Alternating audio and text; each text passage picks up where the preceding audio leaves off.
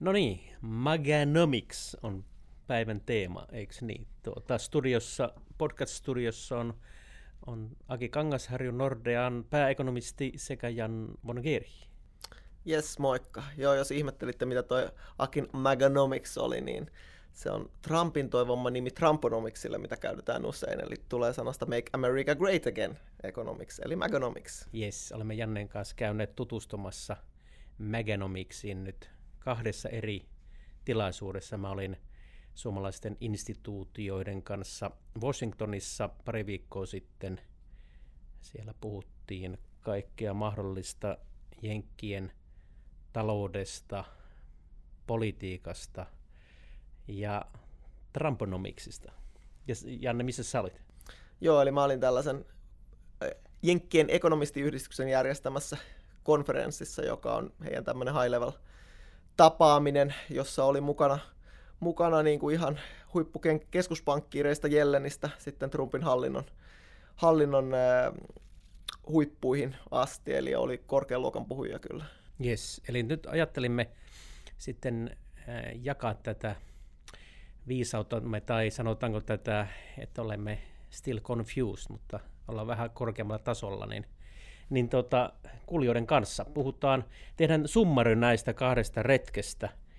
Ja nyt meillä on vähän runsouden pulaa, mistä puhutaan, mutta jotta tämä nyt jollain tavalla pysyisi kasassa tämä juttu, niin me tiivistetään kahteen teemaan tämä meidän noin varttituntimme tässä.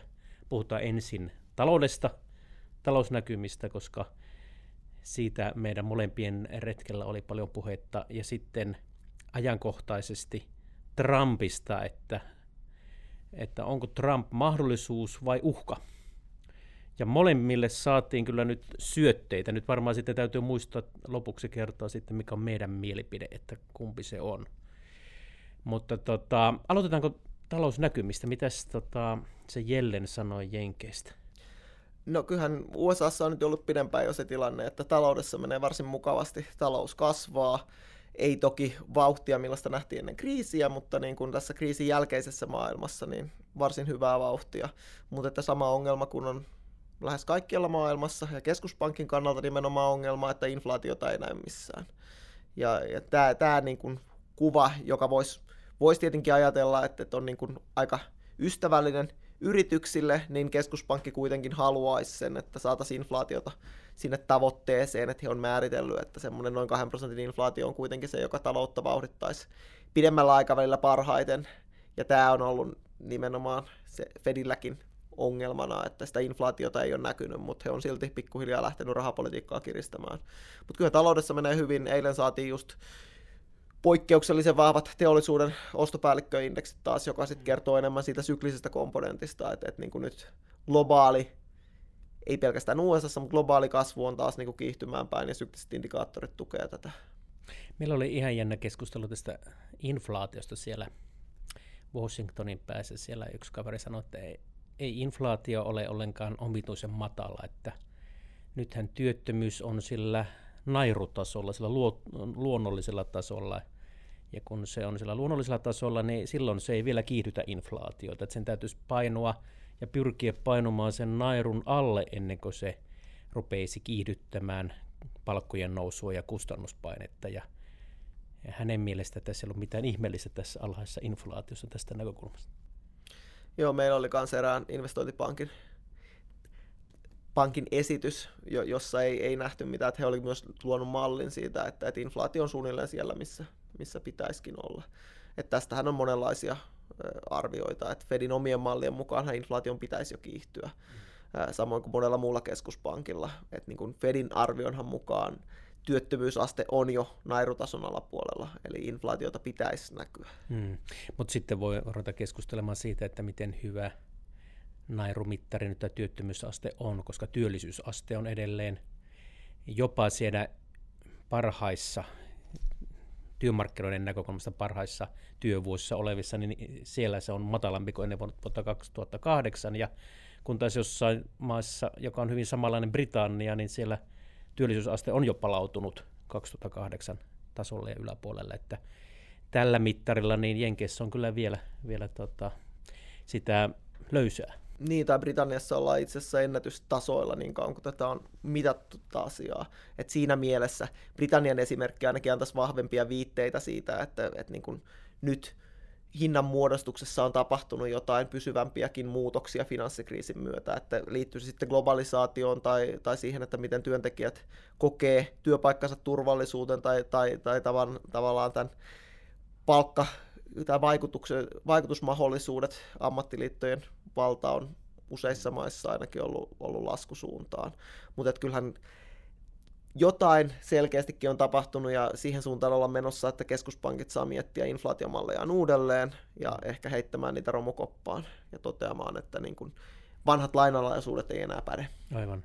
No nythän tämä Yhdysvaltojen nousu on, on siis jo taloushistorian kolmanneksi pisin ja näyttää siltä, että, että se jatkuu sinne vuoteen 19 asti, jolloin se kesäkuussa 19, siitä tulee jo taloushistorian kaikkein pisin eikä tuolla meidän reissulla ainakaan kukaan sanonut, että se olisi se nousu loppumassa. Joo, samaa, että ehkä niin kuin voi sanoa jopa huolestuttavassa määrin. Toki kun riskeistä kysytään, niin niitä löytyy, mutta sitten niitä sen jälkeen melkein kilvan vähätellään, että, että joo, tämä on keskipitkän aikavälin riski, että tämä ei realisoidu nyt ainakaan vielä. Että niin kuin, siitä melkein sitä lukuun ottamatta, että, että niin kuin politiikassa jotain menee nyt äkkiä pieleen, niin tuntuu, että, että niin kuin näitä riskejä ei nähdä. Toki oli yksi esitys kokonaan siitä, että kuinka nyt ollaan deflatorisessa maailmassa ja näistä velkatasoista ei ole mitään helppoa tietä pois, mutta ei, ei tämäkään ollut tällainen, että maailma kaatuu huomenna, vaan että sekin oli enemmän, että, että tässä on haasteita seuraavaakin laskusuhdannetta varten. Aivan. No tota, mainitsin äsken tämän työntekijöiden madaltuneen neuvotteluvoiman työmarkkinoilta, jonka osa, osa näistä tai yksi näistä globalisaation merkeistä. Ja, ja globalisaatiohan se on tällä nyt taustalla, kun mietitään herra Trumpia. Mä tuossa eilen muuten satuin lukemaan Danny Rodikin hyvän tutkimuksen globalisaatiosta, jossa hän muistuttaa sitä, että kun se globalisaatio eka kerran oli voimissaan silloin ennen ensimmäistä maailmansotaa, niin siitä seurasi kaksi asiaa kommunismi ja natsismi. Kommunismin tota, vastaus globalisaatio oli se, että täytyy tätä työn ja pääoman välistä suhdetta miettiä uudestaan. Eli eliitillä oli liian hyvin asiat, ja natsismista taas rupesi vihaamaan muukalaisia, juutalaisia ja muita. Niin se on tänäkin päivänä se toinen tapa määritellä populismi. Eli tota, nyt me ollaan taas näissä samoissa teemoissa. Mä en, mä en ennusta, että tulee uutta kommunistista manifestia enkä uutta Hitleriä, mutta että tämä globalisaatio tänä päivänä on, on jo niin kovassa vauhdissa taas, että tota, Trump voi olla vasta alkusoittoa. Niin, et näitähän pitäisi ajatella varmaan näitä asioita trendeinä, että jos ottaa sen liian lyhytnäköisen kuvan katsoa vaikka tätä vuotta, mitä eri populistisille liikkeille on tapahtunut, niin ehkä he on kuitenkin pärjännyt Euroopan vaaleissa huonommin viime vuoden kovien odotusten jälkeen, kun, kun niin kuin mitä pelättiin alkuvuodesta. Mutta jos tätä katsoo trendinä, pidemmän aikavälin kehityskulkuna, niin eihän mikään ole sillä tavalla muuttunut. ainakin anekdoottimaisesti, jos katsotaan, niin ei ehkä datassa näy yhtä selvästi, mutta kyllähän globalisaatiolle on tullut esteitä. Jostainhan kumpuaa myös Trumpin protektionistiset ajatukset, vaikkei hän ole niitä lähtenyt kovin aktiivisesti vielä toteuttamaankaan, niin ne on kuitenkin osa hänen työkalupakkiaan, jolla hän pyrkii vetoamaan tähän ihmisjoukkoon, joka kokee hävinneensä globalisaatiosta, joka halajaa takaisin, takaisin aikaan, jolloin työpaikat eivät kadonneet ulkomaille, jolloin vanha kunnon teollisuussektori veti kotona ja, ja niin kuin sieltä sai hyvän, hyvän korvauksen. Mutta että ajatteli tästä mitä tahansa, niin eihän tämä tämä maailma ei tule ikinä palaamaan. Rajat voidaan laittaa kiinni ja työpaikkoja voidaan tuoda takaisin, mutta että ne, ne ei olekaan enää sitten ihmiset, jotka tekee niitä töitä, vaan automaatio, mm. jos niin kuin ajatellaan, että tämä, näitä työpaikkoja tuotaisiin takaisin. Kyllä. Ja nyt jos muutenkin ajatellaan, kun Trumpia ajatellaan tänään uhkien ja mahdollisuuksien kautta, niin jos mietitään näitä uhkia tässä vähän aikaa, niin oliko se nyt Tax Policy Centeristä oli tämä kaveri, joka... Eli vasemmistolainen ajattelupaja. Jo, joo, niin, niin tota, hän, he, he kovasti tota, ää, olivat sitä mieltä, että ei, ei Trump tule käärimään takaisin tätä protektionistista linjaansa. Se oli niin keskeinen hänen, hänen vaaliaseensa ja vaali, vaali, tota, teemansa, että se tulee jatkumaan. Mutta toisaalta he eivät myöskään uskoneet, uskoneet mihinkään todelliseen tällaiseen kauppasotaan. Mä, mä sitten vielä kysyinkin, että tota, mikä on kauppasodan todennäköisyys, minkä te annatte Trumpin aikana. Hän sanoi, että 10 prosenttia ja tulisi semmoinen full scale ää. Joo, joo, sama kuva jäi mullekin, että protektionismi kyllä mainittiin siellä riskinä, mutta niin kuin enemmän huomio sitten kiinnittyi kuitenkin näihin mahdollisuuksiin. Että Trumphan on hyvin jakava persona siinä mielessä, että oikeastaan ennen hänen valintaansa kaikki keskittyi näihin negatiivisiin ää, puoliin ja ihan aiheesta, että, että niin kuin ei ole vaikea argumentoida, että, että niin kuin, ää, Trump ei, ei ole ainakaan ka, niin kuin laajassa mittakaavassa sillä tavalla kaikkiin edes yrit, yrittää, yrittäisi vedota kaikkiin sella, sellainen persona, tai joka olisi niin kuin suuremman mittakaavan ää, uudistaja, ainakaan niin kuin johdonmukaisesti, mutta että kyllähän hänellä on myös näitä ehkä perinteisempiä republikaanisia arvoja ää, talouspolitiikan suhteen.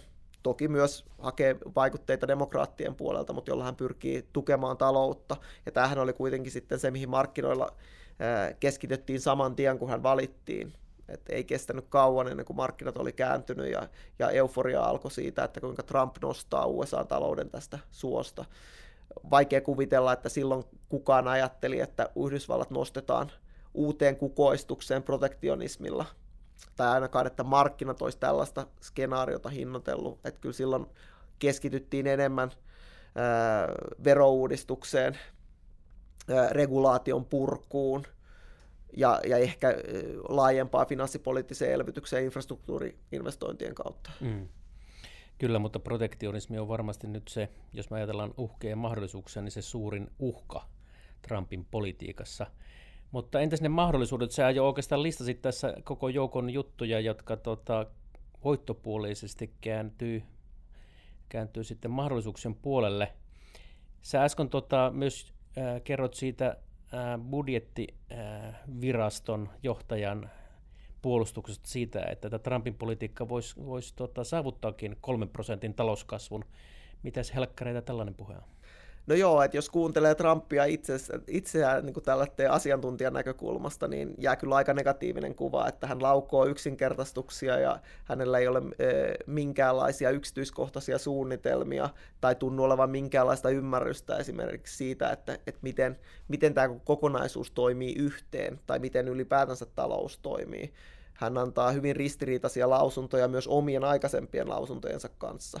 Mutta että se, se, mikä mulle ainakin toi rohkaisua, oli tosiaan hänen, hänen tota, budjettipomonsa esitys täällä, täällä konferenssissa, että hän oli hyvin asiantunteva, hyvin perillä, ehkä jopa karismaattinen persoona, väänsi rautalangasta näiden Trumpin uskomattomilta kuulostavien lausuntojen taakse vähän niin kuin lihaa esimerkiksi siihen, että millä tavoin he pyrkii nostamaan USAn kasvua kolmeen prosenttiin, joka on aika laajalti lytätty esimerkiksi ekonomistien toimesta, mutta kun hän kertoo vähän tarkemmin, että miten siihen pyritään, niin en ehkä vieläkään usko sitä kolmen prosentin tarinaa, mutta alan uskoa siihen, että, että niin kun, jos tämä visio minkä herra Mulveini maalas toteutuu, niin USAn kasvu voi kyllä vauhdittua selvästi siitä, mitä se on ollut viimeisen kymmenen vuoden aikana. Mutta silloin puhutaan myöskin vähän pidemmästä aikavälistä, eikä niin kuin tästä tai ensi vuodesta, vaan Joo, ilman, mu- ilman muuta. Ja tämähän oli se Mulveinin pointti, että ei he ennustakaan, että kasvu palaisi 3 prosenttiin tänä tai ensi vuonna, vaan 2021 alkaen. Että tämä rupeaa olemaan semmoinen horisontti, että jos nyt saataisiin näitä uudistuksia aikaiseksi, niin voisi uskottavasti argumentoida, että näillä uudistuksilla voidaan jo, jo sillä aikavälillä vaikuttaa kasvuun. No olennaisimpana varmaan ja ajankohtaisimpana uudistuksena tällä hetkellä on verouudistus, josta tuota, jota kovasti silloin meidän reissun aikaan odotettiin ja sitten se tuli seuraavalla viikolla ja sä kävit sitten sen uudistuksen jälkeen Jenkeissä, niin, niin tota, mitä te puhuitte siitä uudistuksesta, joka silloin oli jo julkisuudessa? No itse asiassa tämä viimeisin ehdotus ei ollut vielä, vielä silloinkaan julkisuudessa, mutta että, että niin kuin ne suuntaviivat rupes hahmottumaan. Meillä oli tämä senaatin alustava ää, yhteisymmärrys, jossa niin kuin, luotiin pohjaa sille, että senaatti olisi hyväksymässä ää, 1500 miljardin alijäämän seuraavan kymmenen vuoden aikana. Eli tämä tav- tavallaan tarjosi vähän mahdollisuuksia verouudistuksille, tietää millaisia rahoja on käytettävissä. Että verouudistuksen yksi vaikea ongelmahan on se, että demokraattipuolelta ei tule yhtään tukea. Eli silloin senaatissa pitää saada 51 tai käytännössä 50 republikaania pitää saada tämän ehdotuksen taakse, jos oletetaan, että varapresidentti ratkaisee tasatilanteessa. Ja tämä taas, että jos mennään yksinkertaisella enemmistöllä senaatissa, tarkoittaa, että budjettialijäämä ei saa kasvaa tässä verouudistuksessa kymmenenvuotisen ikkunan ulkopuolella. Eli nyt republikaanit joutuu tekemään uudistuksen, joka on sitten määräaikainen, että se erääntyy viimeistään kymmenen vuoden sisällä – tai sitten sille pitää löytää rahoitus jotain toista kautta, ja nythän he on puuhaamassa ehdotusta nimenomaan tämän kymmenen vuoden ikkunan sisällä, jotta he saisivat jotain mittakaavaa sinne.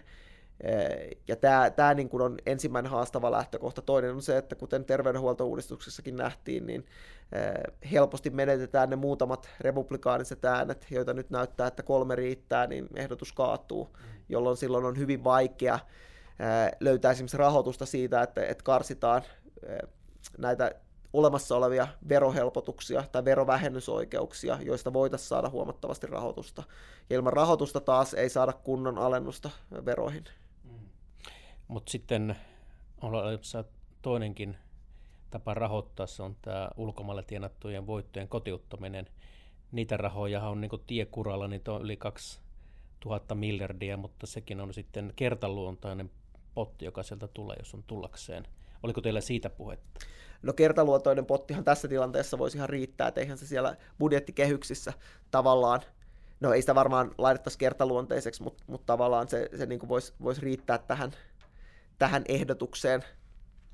Ää, ää, mutta tota, et siinä mielessä USAhan tämä nykyinen järjestelmä on aika järjetön ja tehoton, että USA verottaisi sitten ää, ulkomailla – tienattuja voittoja käytännössä uudelleen oman korkean yritysveroprosenttinsa mukaan, minkä takia ne ei palaakaan. Mm. Että kyllähän se on oikeastaan tämän verouudistuksen ytimessä, että sille tullaan tekemään jotain. Tässä uudessa ehdotuksessahan, jos kotiutettaisiin vanhoja olemassa olevia voittoja, niin niille laitettaisiin kertaluonteinen vero, jonka tasoa ei ole määritelty. Se on yksi näistä yksityiskohdista, joka puuttuu, mutta että oletettavasti se olisi selkeästikin alle tämän nykyisen 35 prosentin yritysveron. Mm. Veron.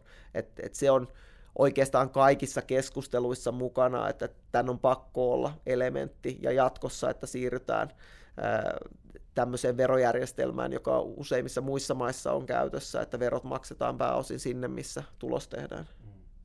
No tota, kun verouudistuksesta puhutaan ja niin kuin tästä sinunkin selostuksesta käy ilmi, niin ilman muuta tämä verouudistus tarkoittaa, että verotuloja tulee vähemmän. Ja, ja se meillä, meilläkin kävi Washingtonissa hyvin selväksi, kun ylipäätään katsottiin, katsottiin pidemmän aikavälin budjettikestävyyttä.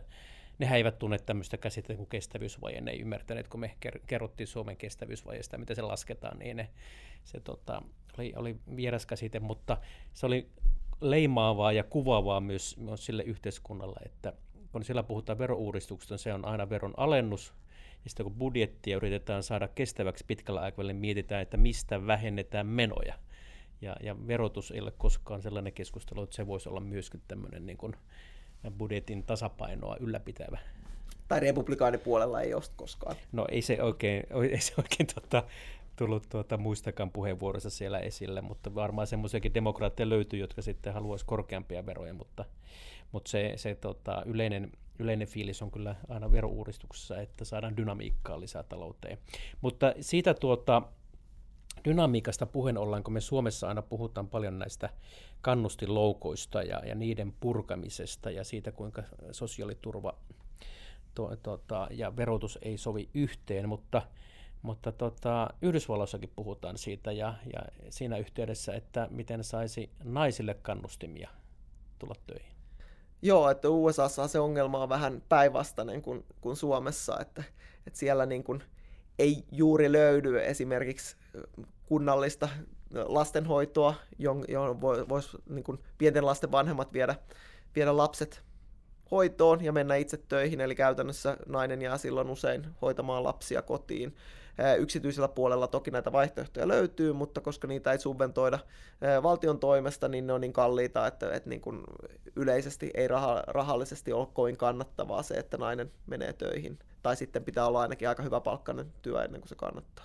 Aivan, että tavallaan samoja ongelmia, kestävyysvaje, kannustinloukut, mutta kun yhteiskunnat on erilaisen, niitä joudutaan niin kuin purkamaan ja ratkaisemaan ihan, ihan eri lähtökohdista. Mutta sehän, missä USAssa käydään paljon aktiivisempaa keskustelua kuin Suomessa, tavallaan myös sama kannustinloukkuongelma, mutta että siellä ollaan aktiivisesti nyt alentamassa se, sitä niin kuin kaikista pienituloisempien verotusta, että sä voisit saada, se, sitä summaa oltaisiin nostamassa, että minkä voi tienata verottomasti mm.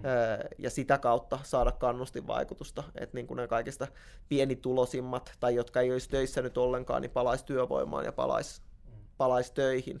Että niin kuin se on vähän, vähän niin kuin sama kannustinvaikutus kuin Suomessa, paitsi että kun Suomessa verrataan, verrataan, että mikä on se sosiaaliturva, toimeentulotuki, mitä saadaan, verrataan sitä palkkaan, niin niin no, on USAssa erilaisia köyhien tukiohjelmia, joita sitten verrataan, mutta että ne, kun ne ta- tasoerot on, mm. ollaan ihan eri tasolla, mutta että tavallaan samankaltainen ongelma kuin, mm. kuin Suomessakin. Joskin jo kyllä Suomessakin ollaan työtulovähennystä lisätty, että, että siinä mielessä se on sukulaista, mutta, mutta jotta tämä keskustelu pysyisi jollain lailla kasassa vielä, niin tuota, olemme lähteneet liikkeelle siis ää, Jenkkien talouden hyvästä näkymästä ja Trumpin vaikutuksesta näihin näkymiin, ja ollaan puhuttu protektionismin uhasta, että, että se voisi olla Trumpin negatiivinen vaikutus. Positiivinen vaikutus voi olla, voisi olla tulla tältä verouudistuksesta ja näistä muista reformeista, mitä, mitä Trump on ehdottanut. Ää, tota, mutta onnistuuko Trump?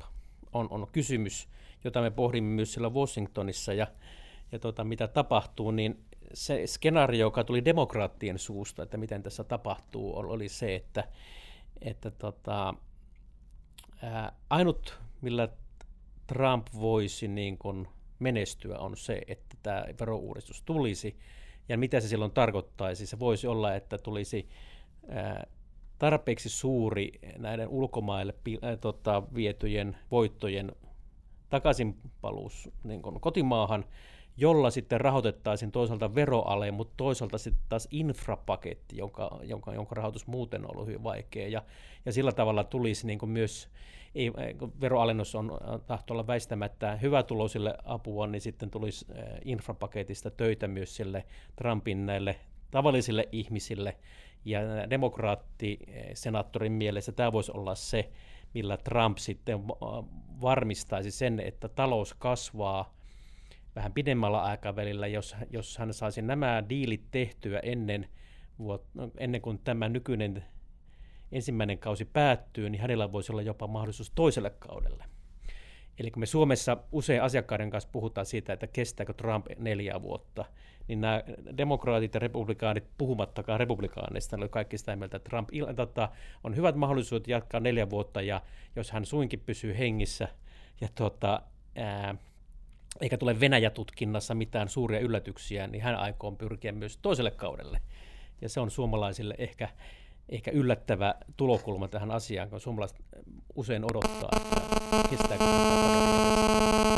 Jo ihan sama mielikuva tuli, tuli itselle keskusteluissa tuolla, että, että niin kun, ää, siellä pidettiin täysin huuhaana niin kuin Eurooppa, eurooppalaisessa tai Euroopassa oikeastaan enemmän syntynyttä näkemystä siitä, että Trump voitaisiin panna syytteeseen ja asettaa, asettaa vira, tai poistaa virasta, että, että niin kuin antoivat sille niin kuin käytännössä lähes nolla todennäköisyyden, että, että tämmöinen no. tapahtuisi, että, että kyllä Trump istuu kautensa ja, ja sitten katsotaan, että haluaako hän mennä, mennä niin kuin eteenpäin.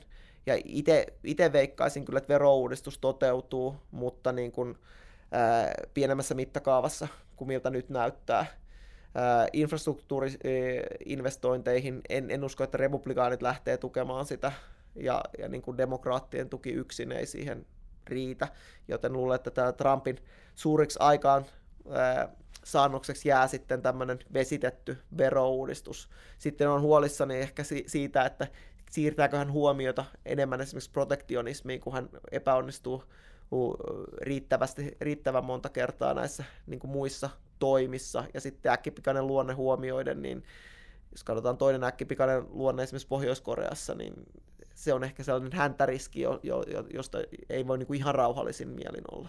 Kyllä. Mutta tässä olikin hyvä summeeraus tästä näkymistä. En ole kauhean eri mieltä. Ehkä korostaisin enemmänkin sitä, että se verouudistus tulee olemaan hyvin paljon pienempi kuin, kuin tuota, ää, ymmärsin sinun puheenvuorostasi. Sä et, sä et usko Trumpin ehdotukseen, se tulee pienempi, mutta mä veikkaisin jopa tussahdusta ää, siltä, sillä rintamalla, ja sikäli, sikäli tuota, Trumpin aikaansäännökset jäävät todella pieniksi. Mutta USAn kasvu jatkuu, mutta ehkä enemmän Trumpista huolimatta kuin, kuin hänen ansiostaan. Juuri näin. Ja näihin kuviin ja näihin tunnelmiin päätyy tämä podcast. Ää, olemme puhuneet Jenkkien taloudesta ja Maganomicsista. Go Maganomics. Yes. Ja sitten taas kahden viikon päästä tulee uutta putkea. Palataan. Moi. Moikka.